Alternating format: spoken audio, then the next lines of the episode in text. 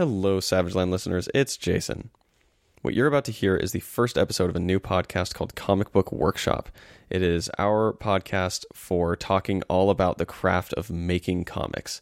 Um, if you enjoy listening to people dissect uh, how everything is made and try to reverse engineer uh, and learn how to make comics from that, then I think you'll enjoy this one. Our first episode is with Robert Kirkman, the creator of The Walking Dead, Invincible, and many more things.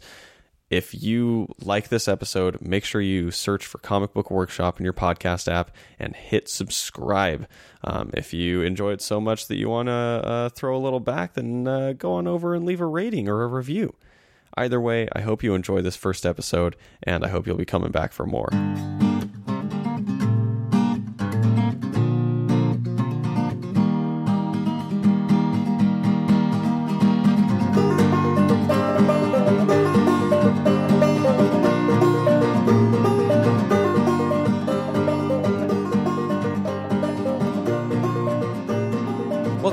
TMBC's Comic Book Workshop. I'm Jason Hammonds, a writer who also draws. And I'm Ken Heidelman, an artist who also writes. We are both making comics while still learning to make comics. After tirelessly sweeping libraries, bookstores, and the internet for whatever information we could find on making comics, we thought it might be a good idea to share our notes. We're hoping we can help you make your own comics as well. So, what's on the agenda today? Well, first we are bringing in an expert on uh, the matter of making comics. You and I, we don't we don't know everything. There's there's, there's a lot of stuff. Almost, know. almost. We know pretty much everything about Oh, making yeah. comics. Yeah, Yeah. Robert Kirkman, I think he's made a couple more comics than we have, uh, and he's sold a couple more as well. I know it's he's new. He's a Yeah. new guy. He's he made this uh, comic called The Walking Dead. Oh, yeah. Um, Uh, it's an the adaptation of the TV show. Oh, yeah, yeah, there- there's a TV show on that. Yeah, yeah, yeah. So he's he's working on the comic book adaptation of the the big TV show. Um, so we decided to bring him in uh, to to talk to us a little bit about creating comics. Uh, this was also a, an article, or this was done for our show as well as uh, an article in Panel by Panel magazine, which I write for. Um, Exciting stuff, man. super exciting. Uh, if you want to check out the piece, go to panelxpanel.com uh, and you can check it out in this month's issue, which dropped today as you're listening to this. Um, I'm sure a lot of people are listening to this because of the article. Um, Absolutely. you know, it, it feeds into each other. It's like a snake. It's like a Robert Kirkman shaped snake eating its own tail. God. Um, Sure. after uh, our guest expert, our guest guestpert, if you will, uh, we uh, have another section where you and I are going to be talking about uh, making your first comic. Pretty fun stuff. Ken, you've you've been in that position before. You've you've had a comic that you have seen all the way to fruition. Uh, Finally. for the first time. Finally, for the first time, yeah. I have, Indeed. I have done one all the way to the finish line. We were uh, we were relying on your expertise for this segment, and uh, you might notice, listeners, the keen ear might hear us refer to the Robert Kirkman segment as if it's coming after uh, our uh, our talking segment later, but actually. It already happened. That might be because we recorded that a while ago when we thought that was going to be the first segment. I don't know. It's a little choppy. No way of knowing. This There's is uh, our first season. it's wizardry, Kent. It's magic happened, and that's what made it. Um, anyway, we're gonna kick it on over to Robert Kirkman uh, just right about now. Make sure you stick on after the ad break uh, to hear Kent and I tell you about making your first comic. See you soon.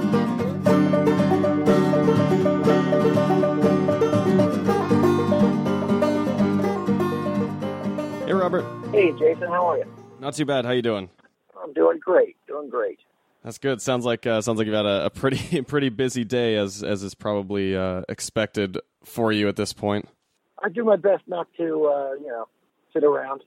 Do you think you're a workaholic? Oh, sure. Yeah, is that is that kind of Uh, like I why mean- you managed to be so prolific?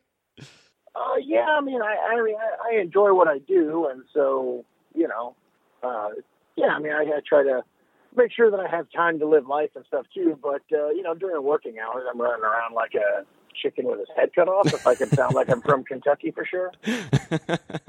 I guess the biggest thing that I'm kind of curious about as as we start sort of talking about Oblivion Song, um, you seem to kind of have more of an interest in using these you know big fantastical or dystopian worlds as kind of a lens to view people through rather than looking at the world itself and getting caught up in in the fantastical elements of that. Why why do you think it is that you tend to focus on the human element of it rather than kind of the big sci-fi world element.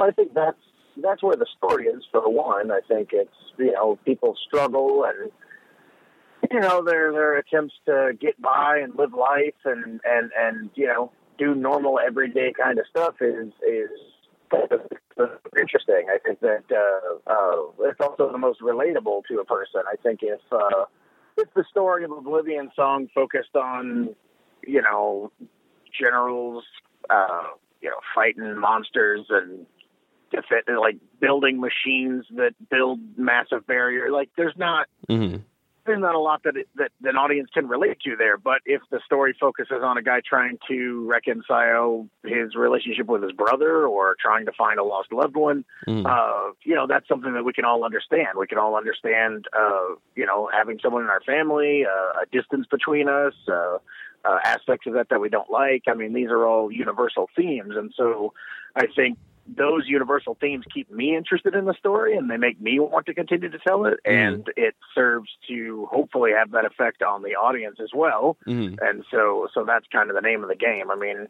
walking dead wouldn't be interesting in any way whatsoever if it was just a bunch of uh, a bunch of elite soldiers running around killing zombies if those elite soldiers uh, had thoughts and fears and weaknesses and flaws, mm. well, then that's something interesting. Yeah, do you so in talking about kind of grounding the story, do you have like a, a, sort of point of reference for when you when you're kind of writing Nathan's voice or or dialogue with him? Do you typically have like someone that you're thinking of to sort of ground that character, or is it usually kind of you know coming from your imagination of what this character is?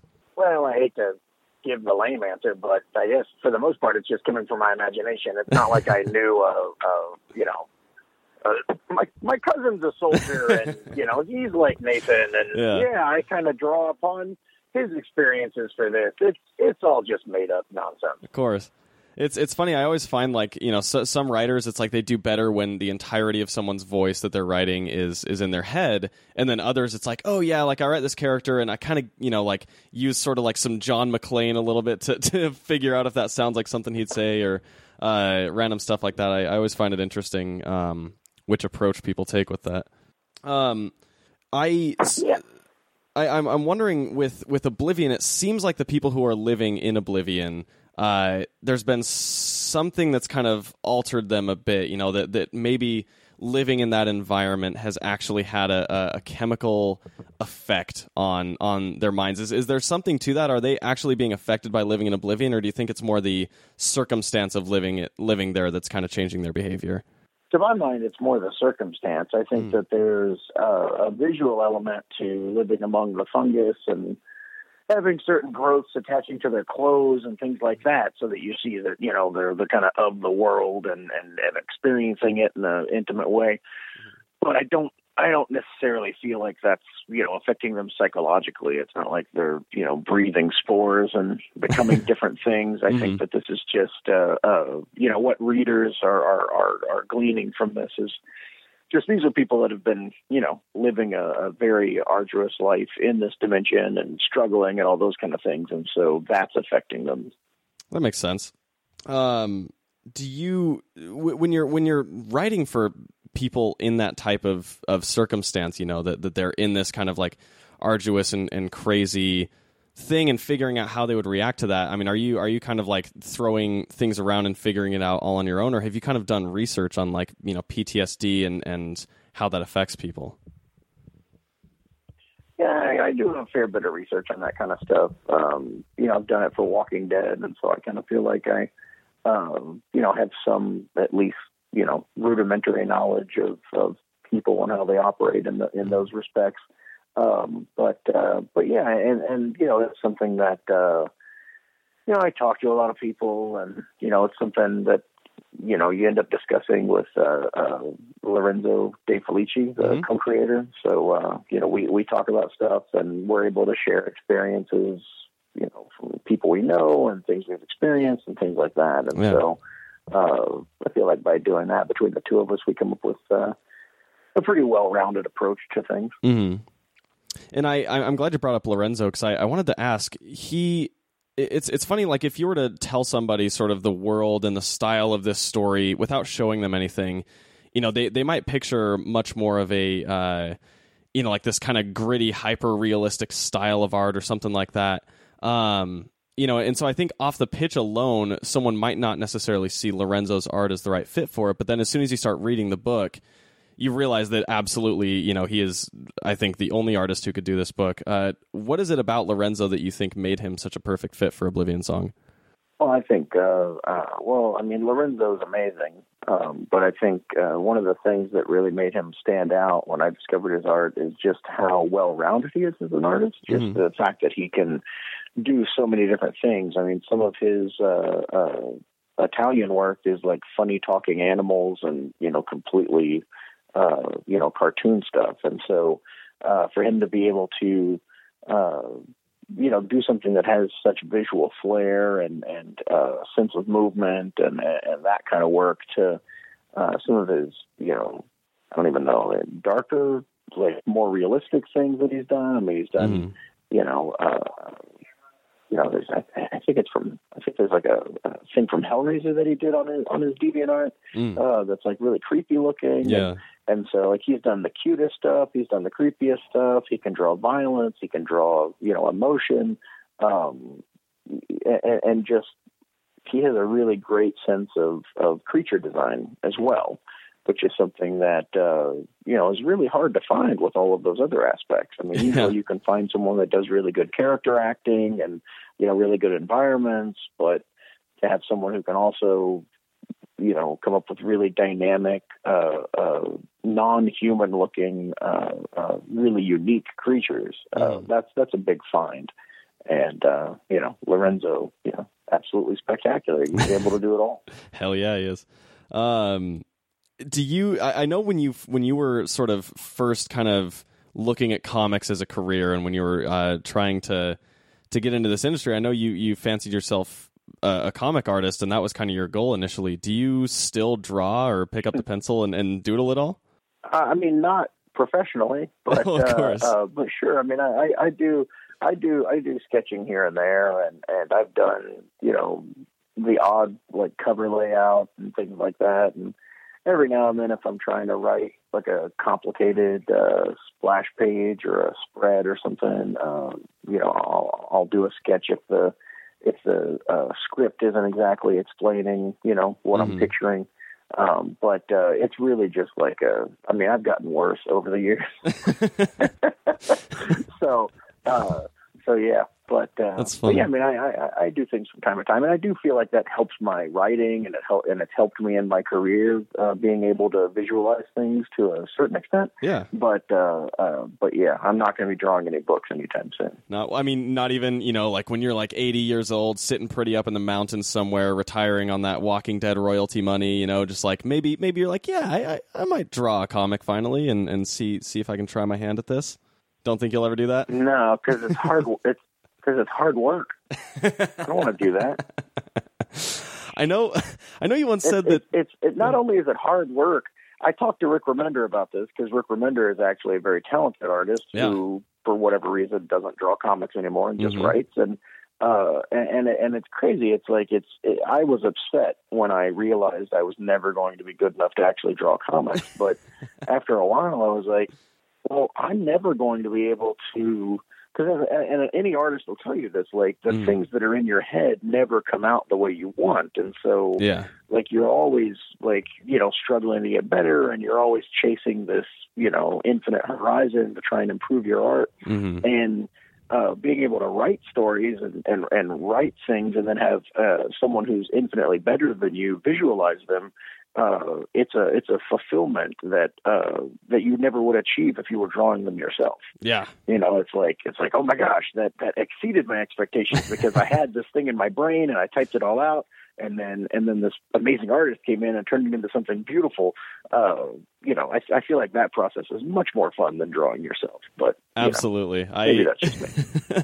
no, I mean th- that's the experience I'm going through right now. I have two comics. One of them I, I have an artist that's that's drawing, and his stuff is gorgeous and amazing. And then the other I'm drawing myself, and I'm like, God damn it! Like I wish I could, wish I could do that thing that he does with framing and and you know emotions and lighting and stuff. All that all that stuff that artists should be able to do. Yeah, stop drawing that book, man. I feel, I feel like it'll be decent enough at some point if I just spend spend enough time redoing it. Um, but uh, I I know that you you've um you, you said once, and I'm I'm sure this is probably still the case, but I'm curious. You, you've you've said before that every single comic book script you've ever written uh, has has been published, has been turned into something. Is that still the case, or have you written any scripts at this point that haven't gone anywhere? Uh, uh, no, not yet. I mean, I've I've obviously written scripts that haven't been published yet, but they're pretty much on the schedule as to when they will be published. But Yeah. uh, but yeah, I still don't have any. I still don't have anything laying around that I haven't, uh, you know, that I've abandoned. hmm I don't. I don't leave. I don't. You know, I'm not leaving anything on the cutting room floor. That makes sense. Uh, do you? I mean, every time you have a new a new project coming out, do you worry that this might finally be the one that that kind of like that misses or that just doesn't hit the right way?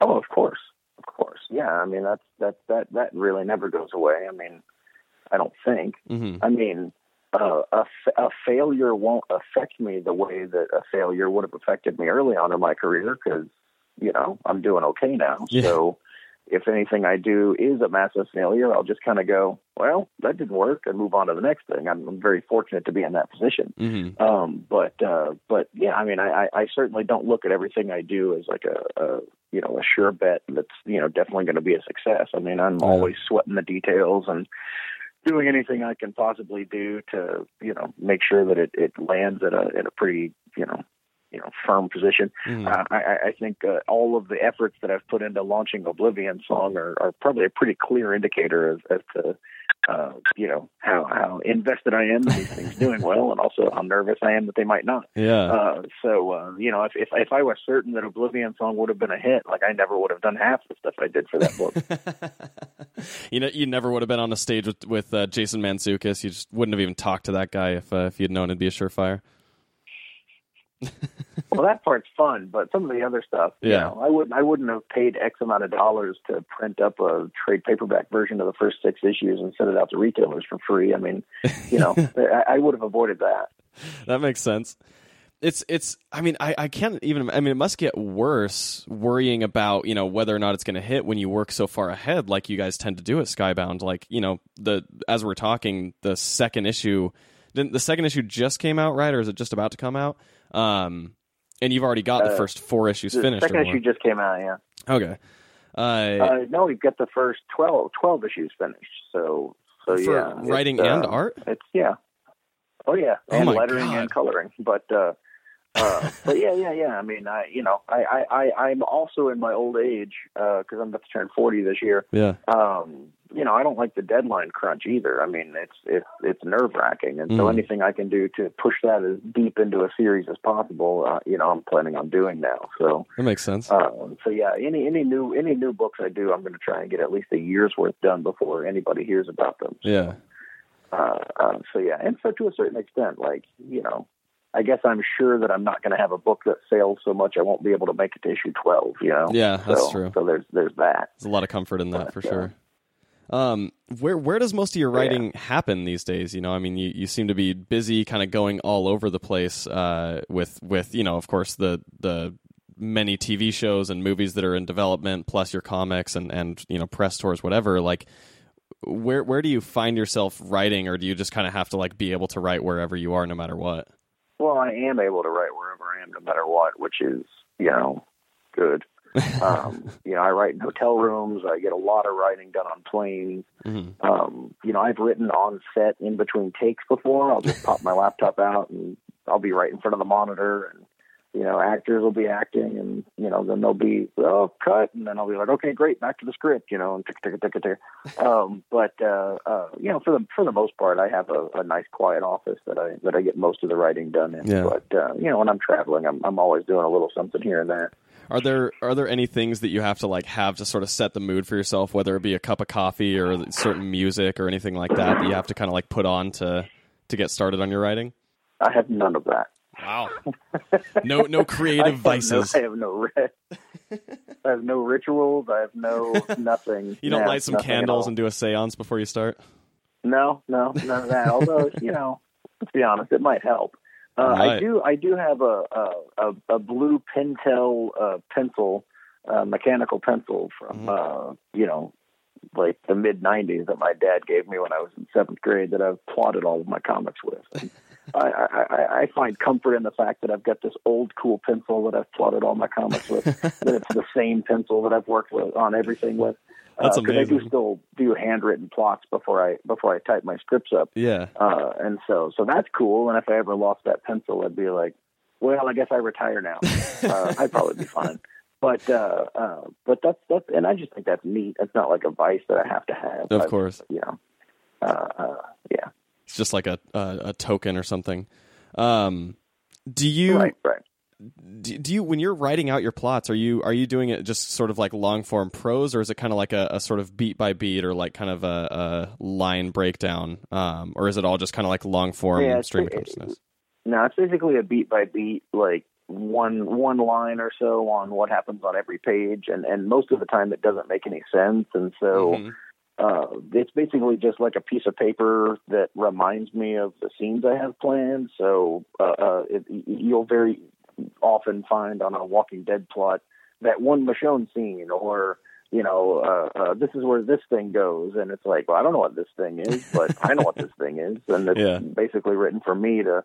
You know, or Michonne says that thing, or Rick does this, or you know, that like that kind of thing yeah uh, they're fairly vague, but um, it basically I'm very strict about like writing the page turns and uh, you know Mhm. making sure that I get the story paced to where it can you know end on the last page in a pretty good you know without things being truncated. And so my plots are basically to make sure that I know exactly how much space each one of my scenes are going to take, and, Mhm. and and that the the big events fall on even numbered pages and and all that kind of stuff. That's that's that's what I'm working out before I get into actually do the typing.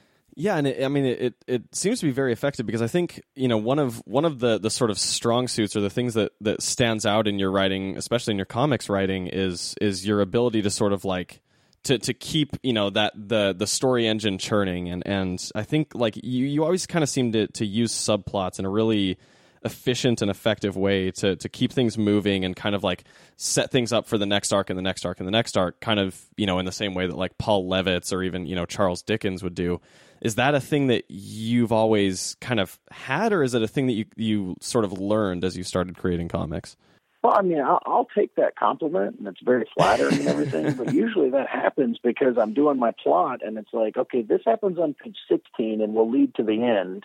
So that's my big moment here. Mhm. And this, the rest of the story kind of peters out around like page 12. So I need something for 13, 14, and 15. What subplot can I pull in to fill that space so that this issue works? mm uh, I don't know. I'll have this guy do this, and I'll come up with what that's going to be later. You know, like I, I, that doesn't always happen, but most of my best subplots, my favorite subplots, are like, I don't know, man. Like maybe this refrigerator lands on a guy, and you don't know why, and let's see where that refrigerator came from later. Like I'll figure that out at some other point. So. Uh, and to me, that's actually the most fun aspect of writing comics that you can just, you know, because when you're writing television, you have to go, like, well, yeah, I know it seems out of left field, but I'm telling you, it's going to lead to this, this, this, and this, and this, and this is going to happen, and yeah uh, we're going to come back to that. You have to have everything kind of like pitched out so that you can justify the the moment, and Mhm. I feel like that steals some of the spontaneity out of it. So, yeah so yeah. That's that's a that's a really good point. Do you do you ever have like a maximum? You know, like if you're adding subplots and stuff, do you ever get to a point where you're like, okay, like I can't have more than this many subplots in this issue, or do you just kind of go whatever feels right?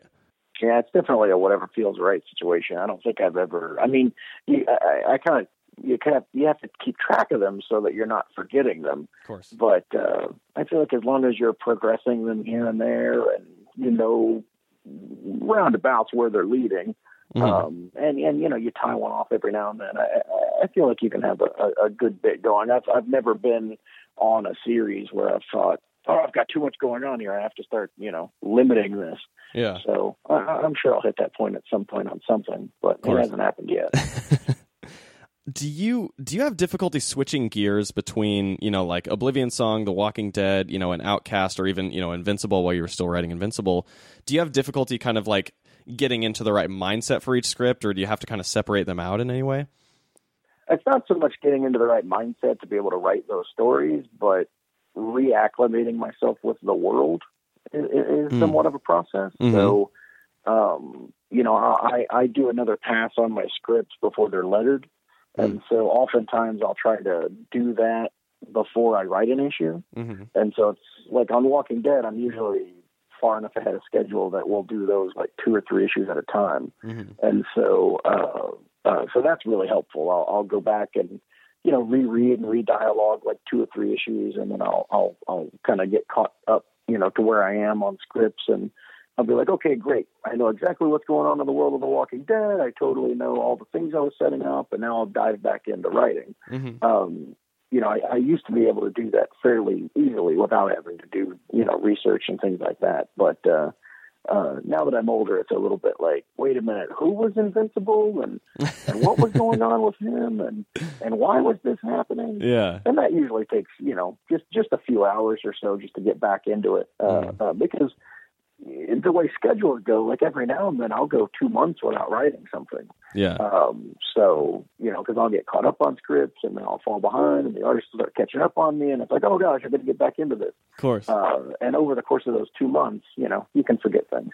yeah. So, so yeah. Uh, do you? Uh, how many? How many passes do you usually take on on an average comic script? I, I I choose not to answer this for fear it may incriminate me. that makes sense. I always I always find it's like there's that but like balance. two, two, like two or two or three at most. I Okay. mean, I'm not, I'm not. I hate. Uh, I mean, I don't know. It's you revise, revise, revise. I understand that, but Yeah. in comics, you know, like I'm writing a script, the penciler's revising it. The, Mhm. You know, we're coming in, we're changing things. I, I, I can, I, I can sometimes completely re-dialogue an issue like after it's drawn. Yeah. Um, you know, if, if there are certain things I don't like, and I always tell myself in the back of my head, you know, like don't, don't worry about like what you're doing because once the art comes in, you can always fix it, and the artist is always going to make you look better anyway. So, Yeah. uh, so that stuff, you know, reassures me and, you know, fights that like insecurity demon that's in everyone that makes you want to rewrite things a thousand times because, you know, if you did that, you'd never get anything out. And Mhm. so, uh, uh, I guess that's my process. I mean, it, I think that's part of the magic of comics. You know, it's it's a medium that inherently with how the production line is is run, it can't be revised to death the way that you do in TV and film, where there's you know, you know, a full color of the rainbow on revisions, and and you know, every single person in the in the sort of process has their own notes and stuff. I think that the magic of comics is that it does tend to to be able to be a bit more sort of unfiltered. Um, and so yeah, you I think going Yeah, any well, more I mean, that, that risk. And it's also like a, it's also like a relay race, you know. It's Mhm. like I, I've got the baton. I'm getting it to a certain point. I have to hand it off to this person, or the race doesn't work. Uh, uh, you know, and and and and I know that baton's going to come back to me at a certain point, and you know, maybe I can run a little faster to make up time, or maybe the other guys run so fast I can run a little slow. I'm just exhausting the metaphor at this point. Uh, but uh, but yeah, yeah, and and and you can do a little bit of that in television. I mean, you can edit things into Oblivion and do voiceover and you know completely change how scenes work. I mean, everything's malleable to a certain extent. hmm Um, now I, I, I'm, I'm kind of curious with with the Walking Dead comic, uh, the, you know, obviously with it being in black and white versus you know everything else that that you uh, write being in color, is there anything that sort of like affects your writing process for that, knowing that it's going to be written for black and white versus color? Not necessarily. I mean, I don't pay attention to what hair color characters have. um, so that because that would be a wasted effort. Um, but uh, but no, I, I honestly I don't even take into consideration the the the fact that it's black and white when I'm writing it. It doesn't really come up. I mean, uh, I guess you know you have to describe if something's motor oil or blood because they might look the same in the comic, but that's never really occurred. But Yeah. uh, I don't know. I mean, I, there has to be some kind of there has to be some kind of uh, thing, but it, it doesn't. Yeah, I- I Nothing don't occurs to you? I can't really think of anything. that makes sense. no. Um, gonna ask a couple of little light questions here, and then uh, kind of wrap it up with with a uh, a regular one. But uh, do you do you still read comics every Wednesday? Are you still a Wednesday warrior? Oh yeah, yeah. I mean, I uh, uh, I read some comics digitally, so Mhm. you know I'll pop on Comixology and snag comics on Wednesday, and then you know there are certain things that I want to go into the store for, and you know have like a physical copy of. So I'll, I'll, I'll run into. I, I don't go to the store every week, but I'm, I'm in a comic book shop at least like four or five times a month. I just don't often go on Wednesdays. Of course. Is there one comic that you can think of above all uh, that that you're most excited to read every month? Uh, yeah, I don't know. I mean, I uh, uh there's a lot of great image comics. Uh, it's it's hard thinking about just just one though. Mm-hmm. Uh, that changes, you know. Like I, I've been rereading East of West recently, and so it's like that's a book I'm really excited to Oh, like yeah. get back into Of course. and uh, uh, you know reacclimate myself with a series because you know it's so complicated that you know sometimes you forget all the ins and outs of certain things. Mm-hmm. Uh, but uh, uh, you know, I read you know I read The Fix, I read Saga, I read Yeah. Kill or Be Killed. Uh, you know, I read Black Science, I read Deadly Class, I read Mm-hmm. uh, you know books. Uh, you know, Headlopper's great. Uh, Of course. um, I mean, I mean, my my main go to book for a while was uh, Rock Candy Mountain. Like I just Oh, yeah. loved that book, uh, and then it, and then it ended. Uh, so that was kind of frustrating, Mm-hmm. but uh, uh, but no, I don't know. I mean, I'm fortunate enough that it changes. You know, Yeah. it, it- you know, it's it's you know, there's not like one single book that I'm always uh, just absolutely uh, uh, enamored for. It kind of shifts from month to month. Of course. I don't read a lot of Marvel or DC comics. Uh, uh, that's not because I hate corporate-owned comics, although I do.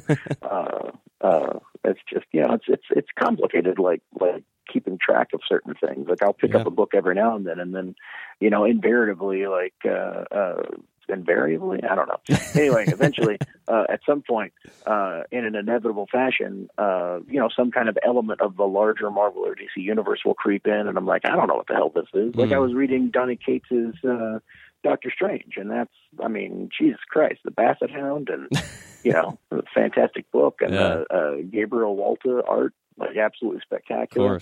And then there's this damnation event I got to read, and I'm like, I don't want to read all this. I don't, I don't know. Yeah, I Well, hear I don't know what's going on with all these different characters. so, so Um, yeah. Now, for Oblivion song number four, uh, we we kind of start out learning a little bit more about the mysterious figure we uh, we see in the first couple of pages. Uh, is named Keith. What uh, what can readers kind of expect from Keith going forward? What what kind of what kind of character are we in for here? What's he what's he doing with us? Well, I mean, I'm hoping for a Boba Fett, but you know, Mm. we always aim for the sky. But uh, uh, but yeah, I mean, So he's gonna die Keith really quickly with character two the overall. Oh well, no, that's not that aspect of Boba Fett, but you know, just a cool looking character that everybody, uh, cool Everybody character loves. that the audience hopefully wants more of. But Yeah. uh, uh, but yeah, yeah, yeah, and uh, you know, he's got a. Uh, uh, he's got an interesting backstory that we'll get into that I think we're already hinting at a little bit, but Mhm. uh, uh, as we get deeper and deeper into his backstory, it's going to open up the mythology of the book in some really interesting ways. So he's a very pivotal character to the to the overall you know future of the series and everything. So um, you know, seems kind of like a throwaway character that kind of pops up at, at, first, but uh, Keith's going to be very important awesome. uh, and there's going to be a lot of stuff around him that will uh, give us a better sense of you know what the overall Oblivion song world uh, is, and, Mhm. and where things may be going for the future. So, cool. so yeah, it's going to be cool. Cool. Just uh, two quick questions to wrap up, and then I will let you get on with your uh, with your Sure. day. Um, first, uh, yeah, I'll give I'll give you I'll give you a little bit extra time. So let's do it. I appreciate it. Um, what what is your favorite sound effect that you've written in Oblivion song so far? I cannot remember one single sound effect I've definitively written in Oblivion song. I'm, I have I, have I done a brackabadoom? I don't know. Uh, I do a lot of rams and rocks. I do a lot of fuck, and I don't know. I mean, Yeah. I, I I mean, I I feel like I don't even really when I read comics, I don't necessarily read the sound effects. Yeah, I'm the same like way. you know, you know, but but I I visually see that they're there, and my brain recognizes them as sound. Yeah. And so I don't like comics. You know, I don't like it worked in Watchmen, but you know, modern writers where they're like, I like sound effectless comics, and I'm not going to do sound effects because it's an antiquated blah blah blah blah blah. Like I, I, I feel like visually you need them there, or uh, the comics that don't have sound effects to me like read like they're in slow motion, and Mhm. and uh, it makes fight scenes look like dance scenes. Like the Yeah. impact doesn't really register without the sound effect. Um, and maybe that's just my dumb, you know, old man comic book brain. And you know, who knows? Maybe Well, I'm like, the one that's wrong. Who doesn't But love that's, throwing in that's my thinking. who doesn't love throwing in like a, a cl- or something like that in the middle of something? You know, like it's always fun to just have that crazy weird noise that doesn't make sense. I yeah, think so. anyway. Exactly. Um, And, now, and it looks cool. Yeah, of course, yeah, it does. It, it accentuates the movement. Um, and and the last question I wanted to ask, you know, obviously you have you've had an enormous amount of success from from you know comparative to a kid from Kentucky who wanted to draw comics. Uh, it's it's definitely got to such this this huge level, and there's so many moving parts around you and, and around your creations. How do you stay sort of like grounded in all that chaos? I mean, you're a guy who's still, you know, you're you're you're wearing clothes from Target. Your your family is still together, which is these days very uncommon. You know, you have a, a wife and kids who, you know, seemingly everything's great. Like, how how have you managed to keep your life seemingly so ordinary despite all of these crazy things going on around you? uh, it, it's important to have uh, uh, family and friends around me who couldn't give two shits about me or what I do. so, you know, like like you know, my my wife doesn't care that all this stuff is going on. I mean, we're all we're both very happy about how it's affected our lives and all that kind of stuff. But uh, you know, like I go to a convention and it's like, oh my gosh, can I have your autograph? I love your work. And I go home and they're like, yeah, you know, I'm glad you were gone for a while. Why don't you take the trash out? Uh, so, um, so yeah, and, and, and I have a, a very good support group and the friends that I have around me that, you know, like they don't, you know, I don't have anyone that, you know, is like, oh, well, that's, oh, well, congratulations on that book coming out. You know, they're just like, yeah, let's go see a movie or, or whatever. Like nobody really cares. And Mhm. so, um, you know, it's it's all everything that I've done is is is is fleeting and valueless and uh, doesn't change my life in any kind of like substantial, real way. Mhm. Like you know, like I'm not special. I'm lucky. Uh, you know, and this is all stuff that I'm like, you know, very much uh, uh, reminding myself and aware of at all times. And so, Yeah. um, so yeah, you know, you can't uh, you can't believe your own hype. If I see people sometimes in this industry that are Mhm. believing their own hype, and it's like, oh, dude, no, that's not cool. Yeah. Uh, uh, because you know the hype's not real, and it's and and and eventually you're going to realize that, and you're going to be real upset. So you might as well, uh, uh, you know, figure that out from the get go. I, I tell you, man. I mean, I, I, I respect your work a lot, and, and obviously I'm a huge fan. But like, there there is uh, very little that I respect more than, than somebody who can who can maintain that. And I like sincerely, I seeing just you know when when I met you a few weeks ago, like seeing how you and your family sort of interacted there, and and how you present yourself and talk to your fans and stuff. I mean, it's it's legitimately, I think it's one of the most impressive things I've seen from from anybody I've met in this industry. And and uh, yeah, just want to say like really, that's that's awesome. Oh well, thank you very much. I mean, yeah, no, I mean it's it's great when you get credit. You get credit like that for things that you're just supposed to do. You know. it's it's sad that it's uh, not be you know it's not the norm uh, for for people to maintain that. But um, anyway, yeah. I, Sure, thanks sure. for your time, Robert. Seriously, I I thoroughly enjoyed talking to you. I could ask you questions all day, but obviously I will not.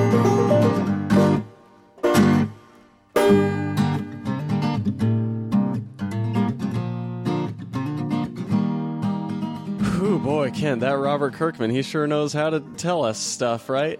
He had so much to say of all those things. Oh man, he was really talking. Uh, well, you know who else is really good at talking? Oh, who? Uh, It's both of us. Both of Oh. us are pretty decent at it. I guess we we've known to yak about comics uh, for We yak a little bit, yeah. We, For we a long we're a couple of yackers, period of time. Yeah, a couple of yakety yak yak yackers, like the Beach Boys. Is it the Beach Boys that have that yakety yak song? Yakety yak don't come back. I don't know which who's that. Who does that? I don't know who this. If if anyone knows, uh, email um, letters at tmbcworkshop.com. um, Pertinent information we require. Yeah, it's very urgent. Uh, but in the meantime, we hope you enjoy these ads.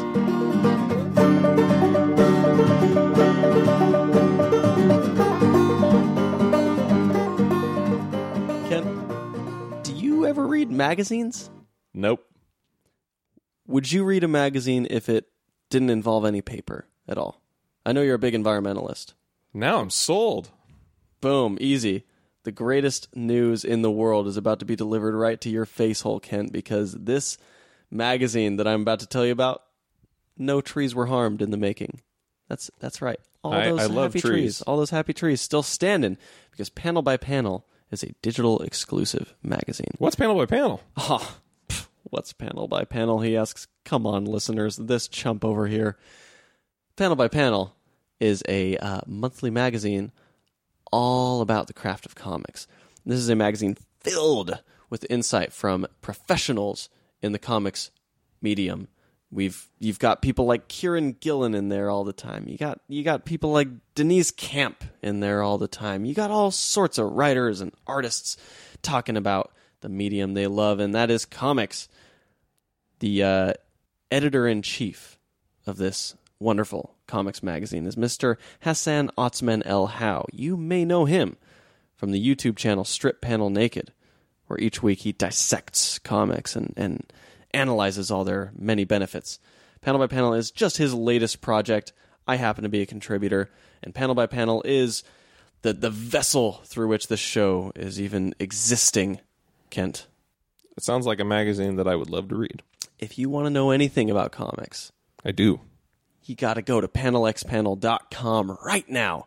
I'm going. Kent, Jason. I hear you got a comic. I do. My name's Kent Heidelman, and I've got a free comic for you to read. Free. Yeah, it's absolutely free. It's online. it's called Scariest in Screamforth. Am I going to be scared? Probably. Damn it. Well, maybe not. But it's great. Uh, kind of an all ages comic. Hell yeah. Kind of awesome. I am one of all ages. You are. I then literally you're gonna am love every age. Scariest in Scream Screamforth. Scariest in Screamforth. It's a story Uh-huh. about three kid monsters. what? Yeah. Normally the kids are running away from the monsters. Well, now they are, but they are also themselves monsters. What? It's Yes. like everyone's a monster. It is a whole town of monsters, and the town is called Screamforth. Now the title makes sense. That's right. So if you go to scariestinScreamforth.com, you can read my free comic for free. Dude, I'm going to I'm going to throw my car off a cliff and go read that right now. Great. Hey Kent, Jason, I love to be patronized. then boy, are you lucky Am I? because we've got something coming right for you. What? It is the Patreon for a place called Comic Book Workshop. That's where we are right now. You're there. I'm already there. Kent, Jason, there are so many great benefits to becoming a patron of Comic Book Workshop. the list goes on forever. So many specific benefits. You are not going to believe it. All of those benefits. Kent, you should list out every one of those benefits. I will Right as now. soon as you go to our Patreon and you will see all of those specific listings one after the other. Man, look at all these specifics. I'm scrolling on it right now, Kent, and Look at they that first one. look that first one's amazing. And that second one whew, oh, might even be even Can't better. even resist. And the very bottom one, that that's that's the real winner. What a great way to support this podcast. It really is. You know, when there's a little little raft of a podcast out in the middle of the great blue sea, sometimes all it needs is just a little wind in the sails. So if you really do raft enjoy this podcast, then maybe you should go check out Comic Book Workshop Patreon. Yeah, I think the username is TMBC Workshop. Probably That's the one. That's Yeah. where, how you find it, You can find it just like that. just like that. And if you want to support the show, check it out there, and it will have all those specifics that we were talking about that we already know. Now you know. Now you know, because it's the ads.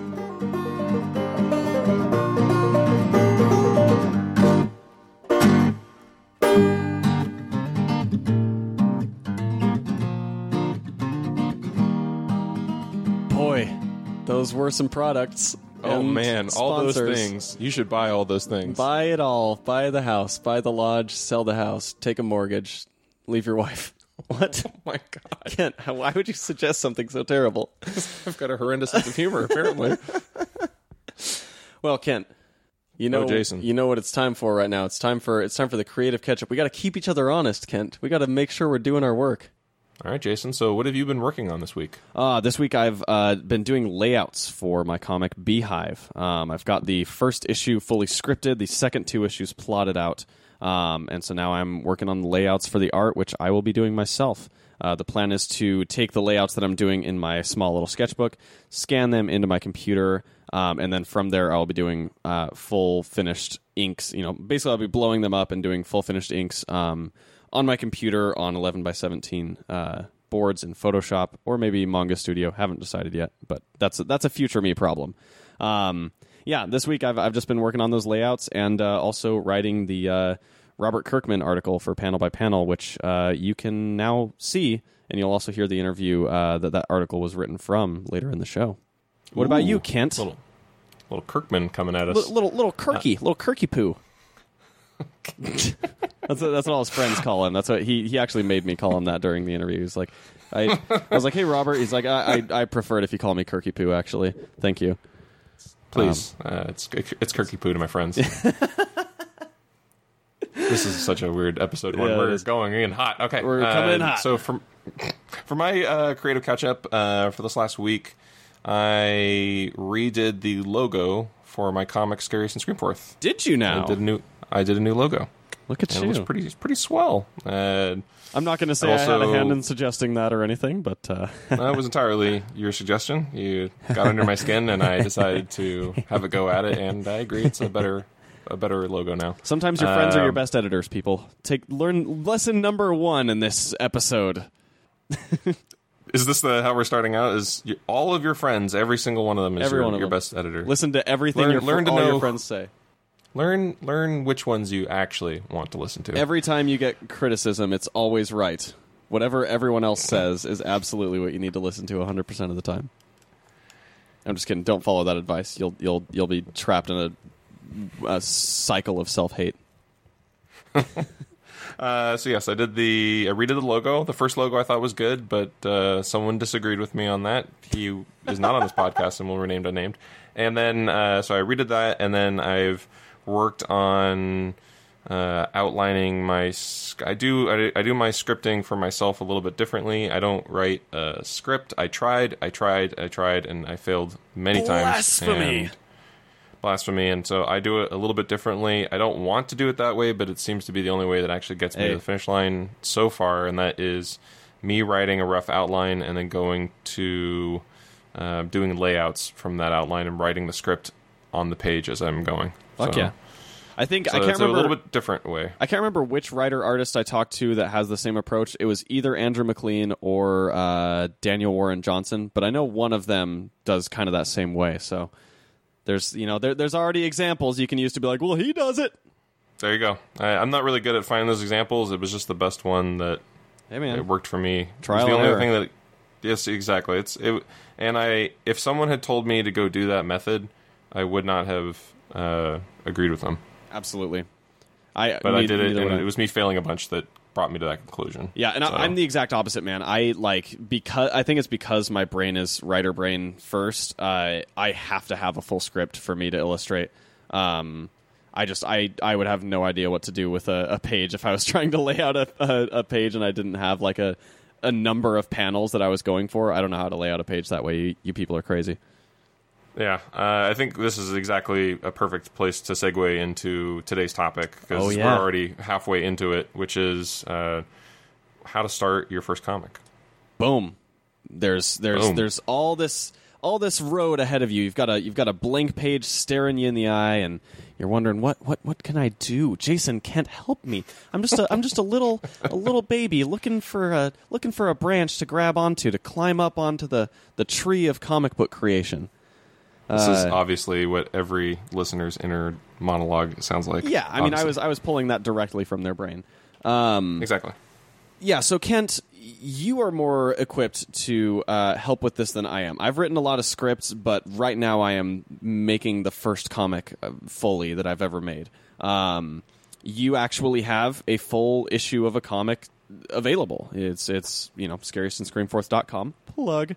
Um, you've Thank you. You've done it all the way through. Um, not only that, but I've I've also seen you know the amount of uh, stuff that you'd worked on before that and since then. Um, you have a good amount of experience, and I think a lot of this, especially when you start out, you know, the biggest things that you learn are not necessarily things that you did, uh, but sometimes they're also things that you wish you'd done. Um, so, I mean, the the first thing I wanted to ask you is, uh, what did you find out of everything that you did for that first issue of of Scariest and Screamforth? What did you find was the most time consuming part of that process for you? Yeah, it's uh, it's really hard doing that first comic because you have no experience to rely on, just the the thoughts and ideas of others, and sometimes they work for you, sometimes they don't, and you don't know until you're actually in there doing it, which I think is definitely be very forgiving of yourself uh, when you're starting out. Uh, we were saying what was the thing that took the most time? It was it wasn't the scripting, and these terms can change depending on who's telling them Yeah. or saying them. But uh, to me, scripting is a term I'd use for actually having like a black and white, like looking like almost like a script for a movie. Would be kind of the way I define as scripting. Yeah, a full script with panel breakdowns and dialogue and all that stuff. Exactly.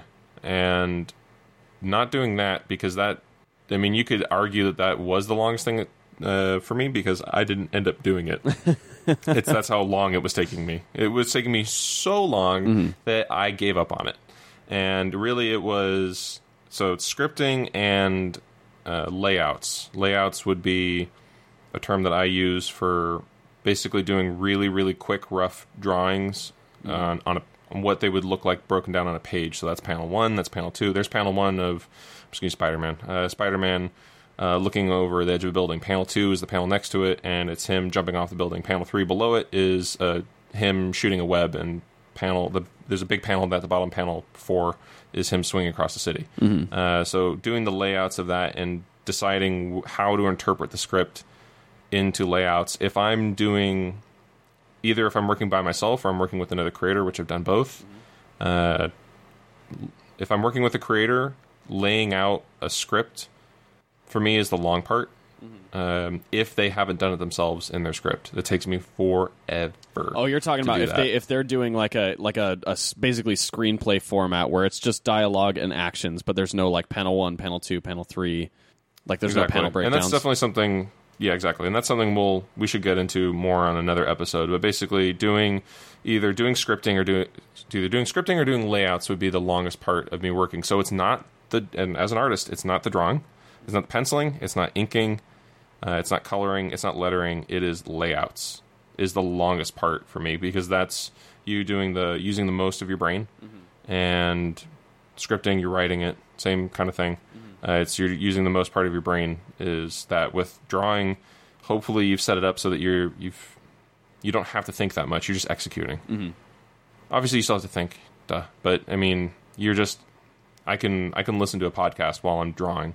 I Yeah. can't listen to a podcast while I'm doing layouts. It's That not makes sense. possible for Yeah. me. For me. Um, but yeah, those are the two that are the most time consuming parts. Yeah, and I think I think that's you know uh, to to compare it to a writing process. You know, like for me, I'm kind of the same way with with um, you know first draft versus second draft. Right when I am taking a blank page and you know and writing stuff into that, that is the absolutely the most time consuming process, and that's the one that makes you second guess yourself the most and, and have the hardest time, you know, knowing which direction you're going, which also, you know, outlining definitely helps with that. Um, you know, but to then ask, when do you do an outline before you start scripting yes, absolutely. I I've tried as a writer? As a writer, yeah. I've I've tried to uh, just write a script, you know, like do the Stephen King approach of just like, ah, let me just kind of start writing and see where I go. And I kind of have some rough areas of where I want to end up, but, you know, we'll see what happens along the way. I've tried that. It doesn't work for me. Um, my process. Me either. Unfortunately, I, I'm not a different opinion on that. It's uh, I need to have some sort of guide laid out first. Yeah, and so I, I have my process. I actually kind of picked up from. Um, I know a lot of writers uh, use this process, but the two that that are most prominent in my mind are Brian K. Vaughan and coincidentally Robert Kirkman.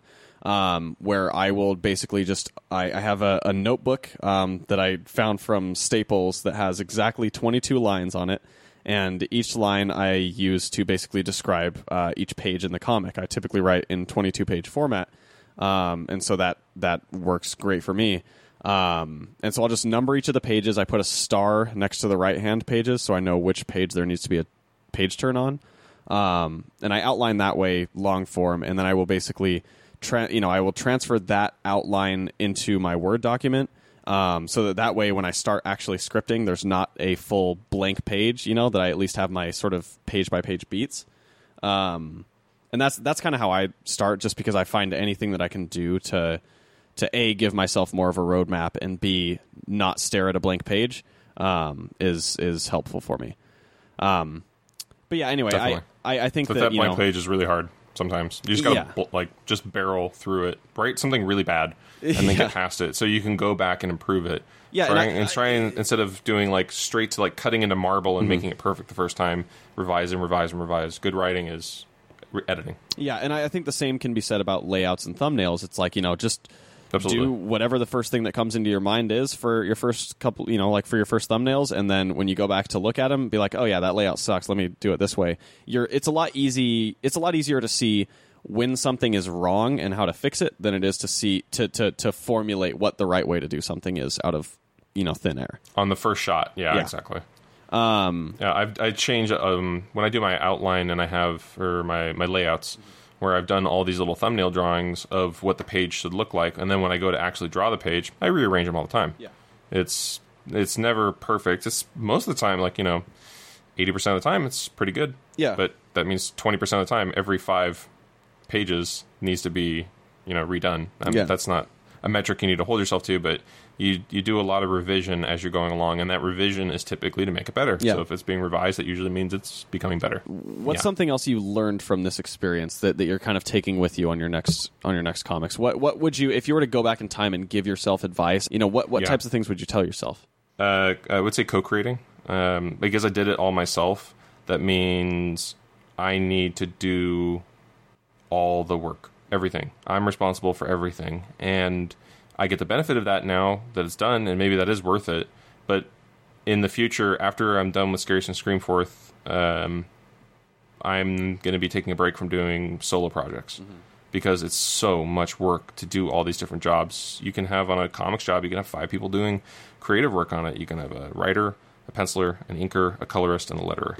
And that's not talking about editors or anyone else Yeah. doing covers and stuff. That's that's a big team. Yeah, and now I that's pretty uh, standard. I, I, I will say on creator-owned comics that is much less the standard, especially for people who are self-publishing or starting out. You know, the the thing that oftentimes people have to accept, unless they have you know friends conveniently that do some of those things, is that oftentimes you do kind of have to do all the work yourself or a large portion of it you know like you won't be able to hire a letterer um, you know or sometimes you won't be able to hire like a colorist or, or an, an inker especially that's usually the first thing to go in the process is that you'll have to accept you're just inking yourself um, you know and Yeah. and and further on down the line um, but yeah sorry continue i just I, I wanted to note that No, it's it's a it's a good point. Uh, so for me, if I could go back in time, I would say I would stress to myself uh, to find other creators that complement my skill set.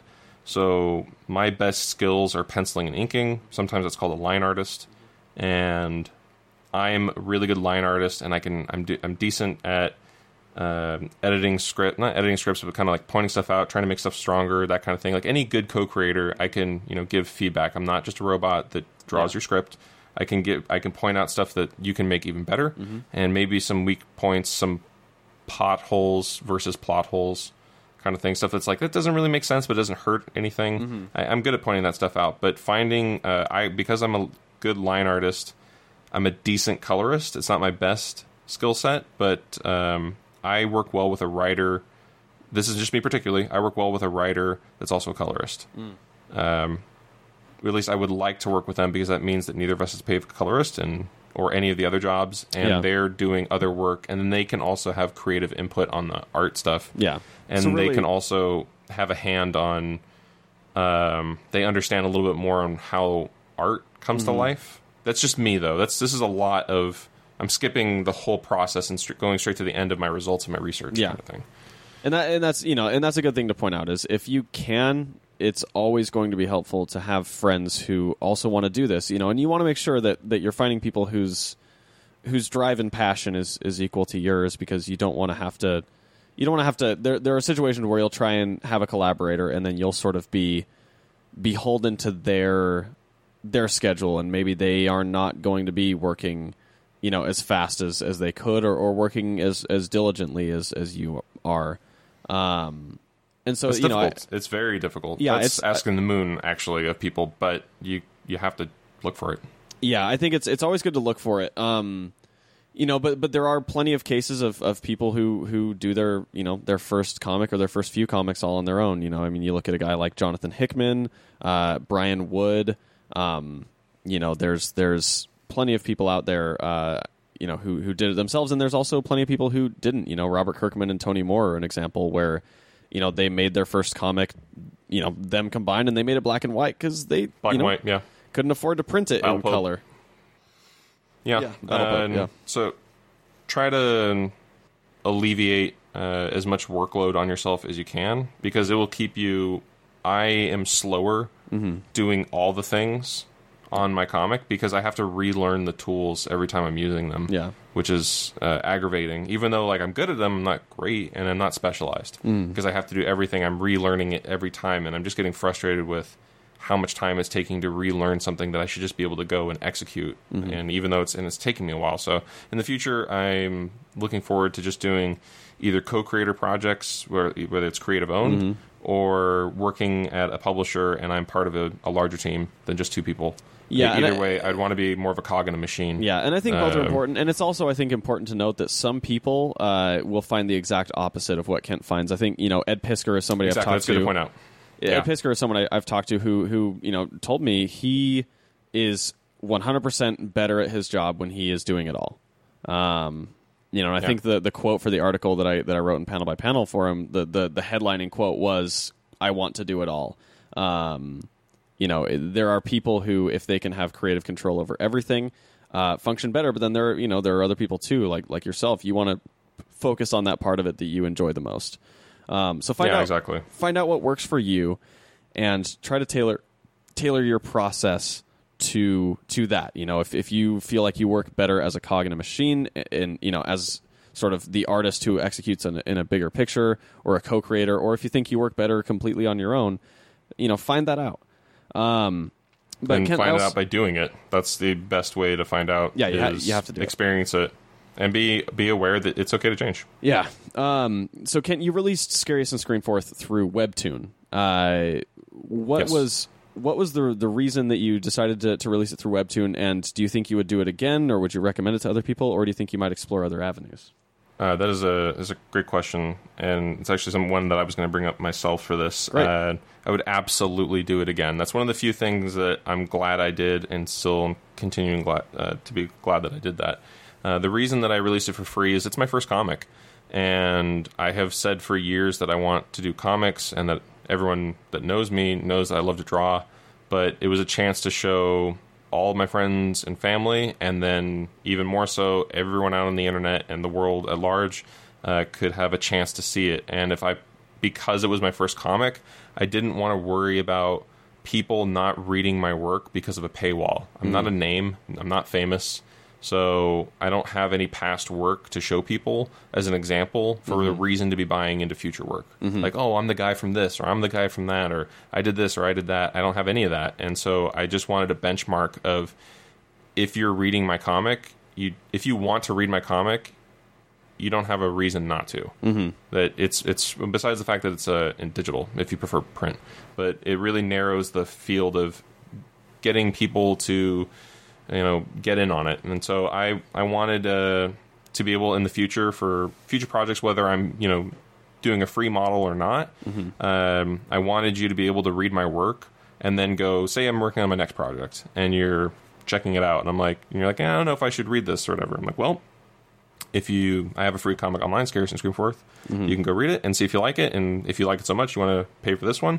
It's it was advertising. It's also a way for me to advertising to readers that want to buy my future work, and advertising to editors and publishers that maybe want to pay me to come on and do writing for them. Yeah. I, I'm good at writing. I'm just a little slow at it at the moment uh, because it's not my focus. I'm better at art. But if I didn't have to worry about the art, I could focus a lot. And that's I'm good at each individual job. It's just when you connect them together and I'm in charge of the entire project that I personally start slowing down. When you do, excuse me, I start slowing down in large ways when I have to do the entire thing. But if I can section it off, I'm a hell of a lot faster. Yeah. that's just my personal.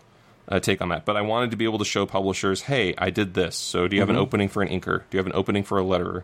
Do you have Yeah. an opening for a colorist. I can do those things. I am capable of things because I've done classes. I've personally done it. I've spent the time on it, and I can show them. And there's no reason for them to not see it. And I can send links out to everyone. It's great, and I would recommend that for a lot of new readers, whatever your reasoning is.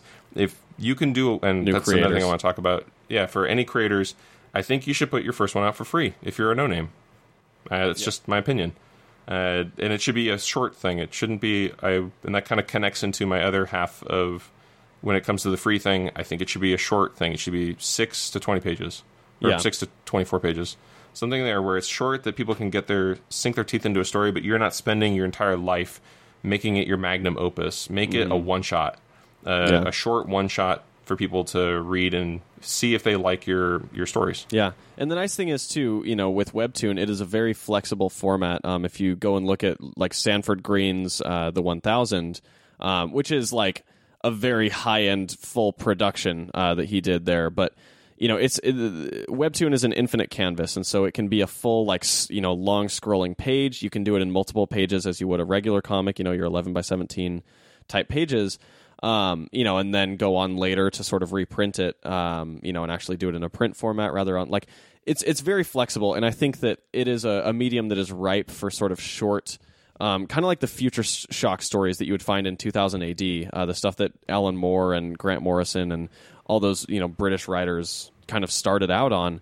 Um, that would be it's a great way to kind of showcase your talents in a short form story um, in very kind of digestible bites so that yeah you're not spending tons of time on it you're not trying to make it your magnum opus you're just trying to get your work out there um, so that you can show yeah editors publishers collaborators you know like people that you want to work with or people that you want to see your stuff getting it out there through something like Webtoon or or there are a lot of other webcomic sites, but that's the best way now, and you don't have to worry about print costs. You just have to worry about the time that it's going to take you uh, to finish it, which is even more reason to do it short form.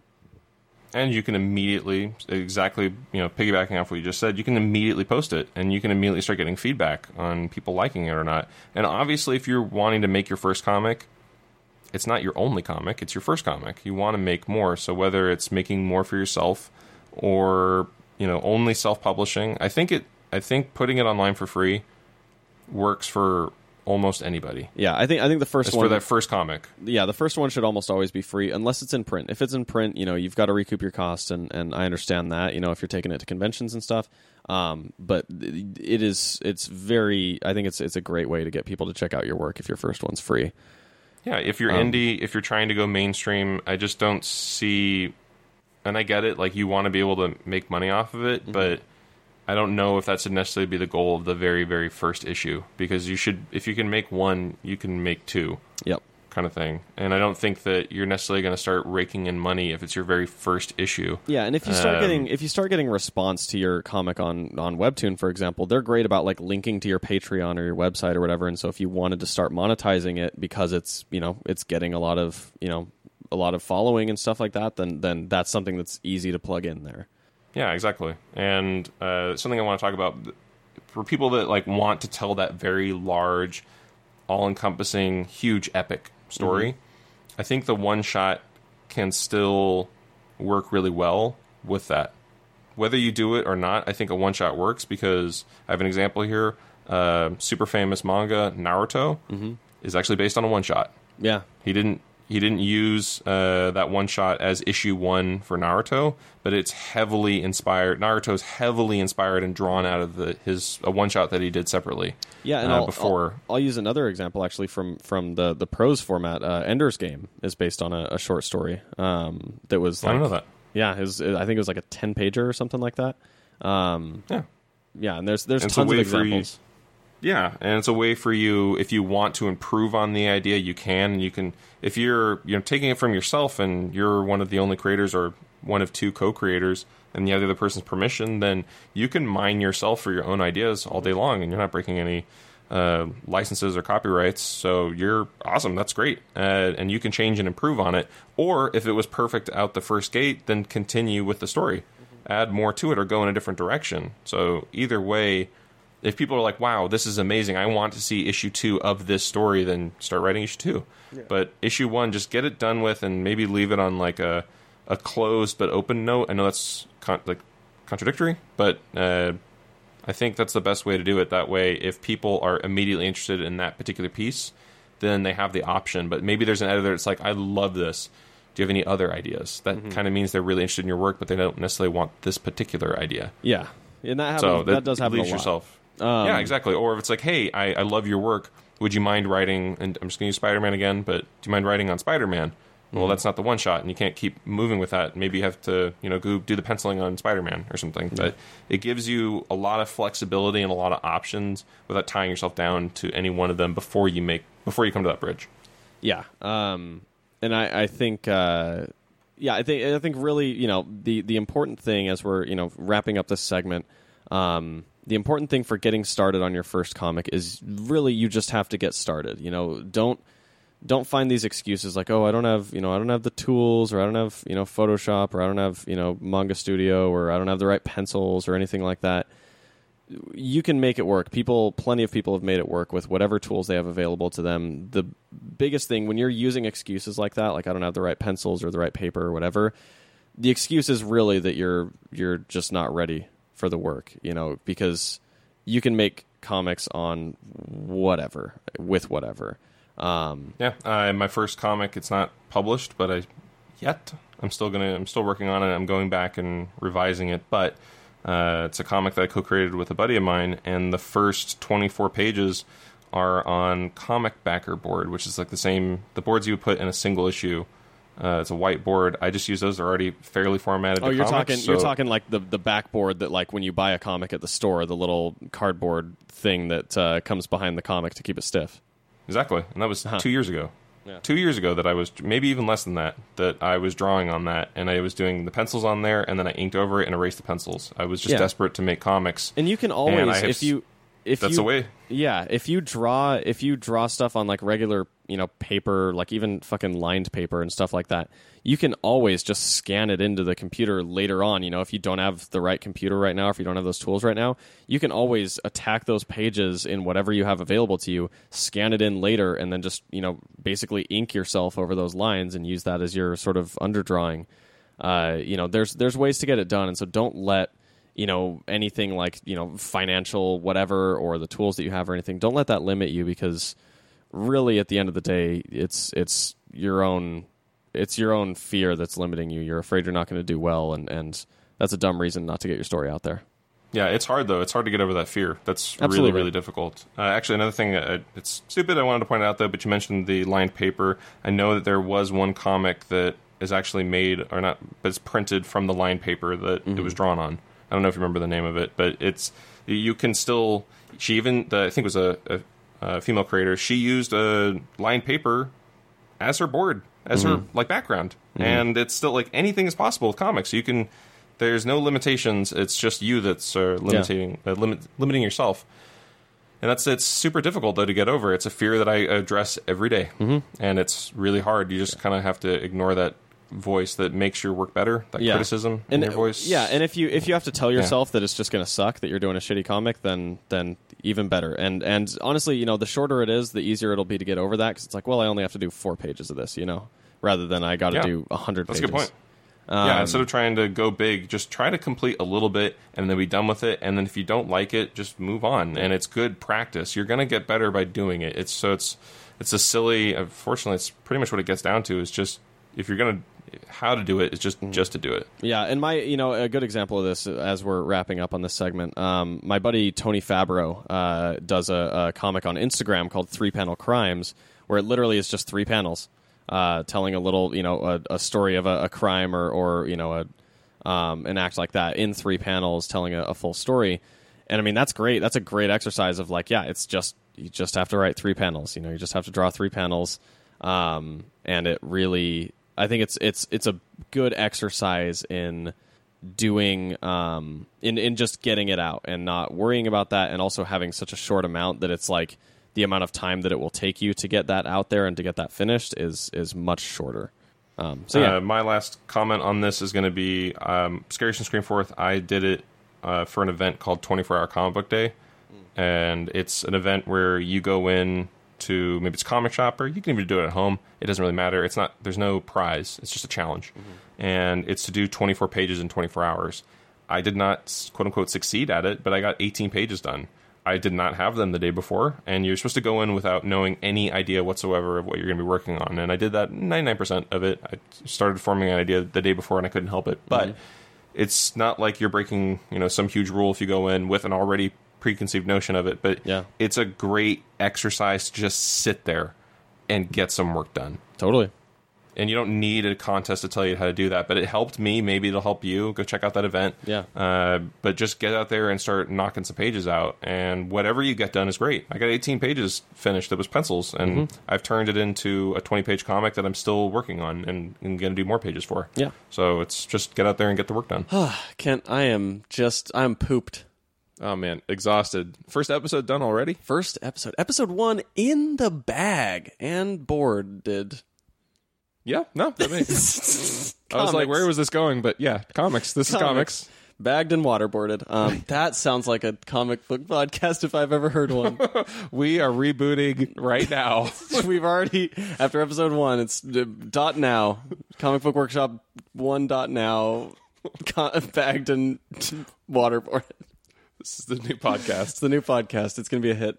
Um, thank you all for joining us on this maiden voyage. We really do appreciate you guys sticking around and listening to us ramble about our favorite craft. Seriously, no, it, it means the world. If this if this podcast ends up uh, getting any listeners and even convincing one person to make a comic, then I think both of us will be over the moon, like the cow in that one song. A lot of musical references in this episode.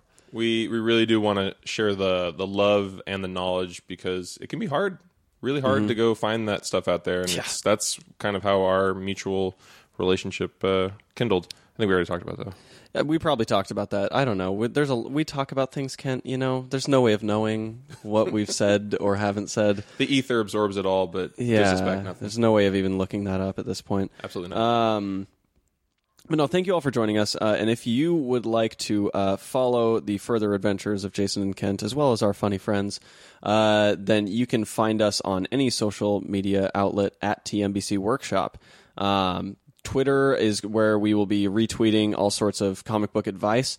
Uh, so if you want to see any tips from professionals or anything like that, our Twitter will basically be an aggregator for that type of thing. Um, our Instagram as well. Uh, be Same thing. yeah, Yeah. a lot more visually oriented, you know, things that we see on Instagram or whatever. But we want to make all of our social media presence um, a, a resource just as much as we want to make our podcast a resource. Uh, and so hopefully that will be a, a place where you can, um, you know, find find all that stuff and, and find things to help you make your comics. Um, but uh, Kent, where where can they find you personally on uh, social Uh, media? me personally on the social media, The social medias. uh, it's my first and last name, super easy. At Kent Heidelman, that's K E N T H E I D E L M A N. At all of them. Instagram though is my main stomping ground. So check me out there, Yeah. and then my Uh, comic. Yeah, check out your comic. I mean, there was an ad for it earlier. Yeah, in the you, ad you listen to that but ad. Yeah, We- check out we Scariest and did, Screamforth. But Scariest and Screamforth at scariestandScreamforth.com. Absolutely. Uh, you can find me at That Might Be Cool on the Twitters. Uh, you can also see all my stuff at thatmightbecool.com, including The Savage Land, the great podcast you also heard an ad for. Um, and you can find my Instagram where I post a lot of my sketches uh, and random things every once in a while. Um, that's at a white kid. Uh, and you can also find all of these things, uh, links to everything in the show notes here. And a big thank you to Sean Rosner, whose music plays throughout our show. Check out his album Burn Away, Defy the Night, and his Instagram at rosner.art.music. Um, and we also did want to say one other thing. This might have been in the ad break, depending on what we recorded or didn't record, Kent. Uh, but if you have a comic that you are looking to promote, um, please record a an MP3 that is less than 30 seconds and send it to um, ads at tmbcworkshop.com. Uh, if you send that to us, we are sort of doing, I guess we'll call it a contest. Um, but for our 10th episode, we will put in uh, an ad for the comic that we think has the best ad for free. for free. Give you some free promotion. So um, if you send that in, again, ads at tmbcworkshop.com. It's got to be less than 30 seconds, got to be an MP3. Um, if you have a comic you would like to promote, send that our way. We will be the sole judges of that on what we're picking, but we want to, you know, try to give it back. Yeah, already. yeah. And we're we will also I mean before finalizing our decision on a comic, we're going to probably go and read that comic. We want to make sure we're not promoting any kind of like hate speech or weird, you know, Exactly. crazy stuff like that. So um, but yeah, send in your stuff, and we are uh, looking forward to reading it. Make sure if you like the show, you subscribe on whatever podcast platform you're listening, whether it be Apple Podcasts, Google Play, Stitcher, whatever, um, and also leave a rating or a review Does if help you're a liking lot. the show. Please, please. Helps a whole ton, especially for a new show like ours. Kent, we're a little Well, baby fledgling, ba- Brand baby new, just out of the podcast. we're like world. Bambi. We lost our mom, and now we're just trying to find our way in this world. Oh god, this is getting dark. Oh, this is- yeah. Maybe if you left us that review, it would get better. It would get a lot better. Um, yeah, leave us ratings and reviews on whichever podcast platform that you uh, are on. And I was going to say come back next week, but guess what, Kent? Oh, uh, what's next week? Well, I mean, there's two more episodes that are already there. It's not even next week. It's right, now. Right now. Jinx. Jinx Yomi uh, podcast. All right. I guess we'll. I guess I'll pay up on that right now. New episode uh, ready to go. Thanks for joining us. Oh, and uh, Kent. Yeah, what's up? Last thing I wanted to do here. This is something we talked about. We're going to end each and every episode with another comic creator telling us why they love comics. Ooh. So to send this little the little Mayflower off into the ocean toward the free land, here is Greg Capullo to tell you why he loves comics. Hi, this is Greg Capullo, and uh, I've been asked why I like comics. Because they're fucking cool. What, the hell you, what, what do you want from me? They're fucking cool.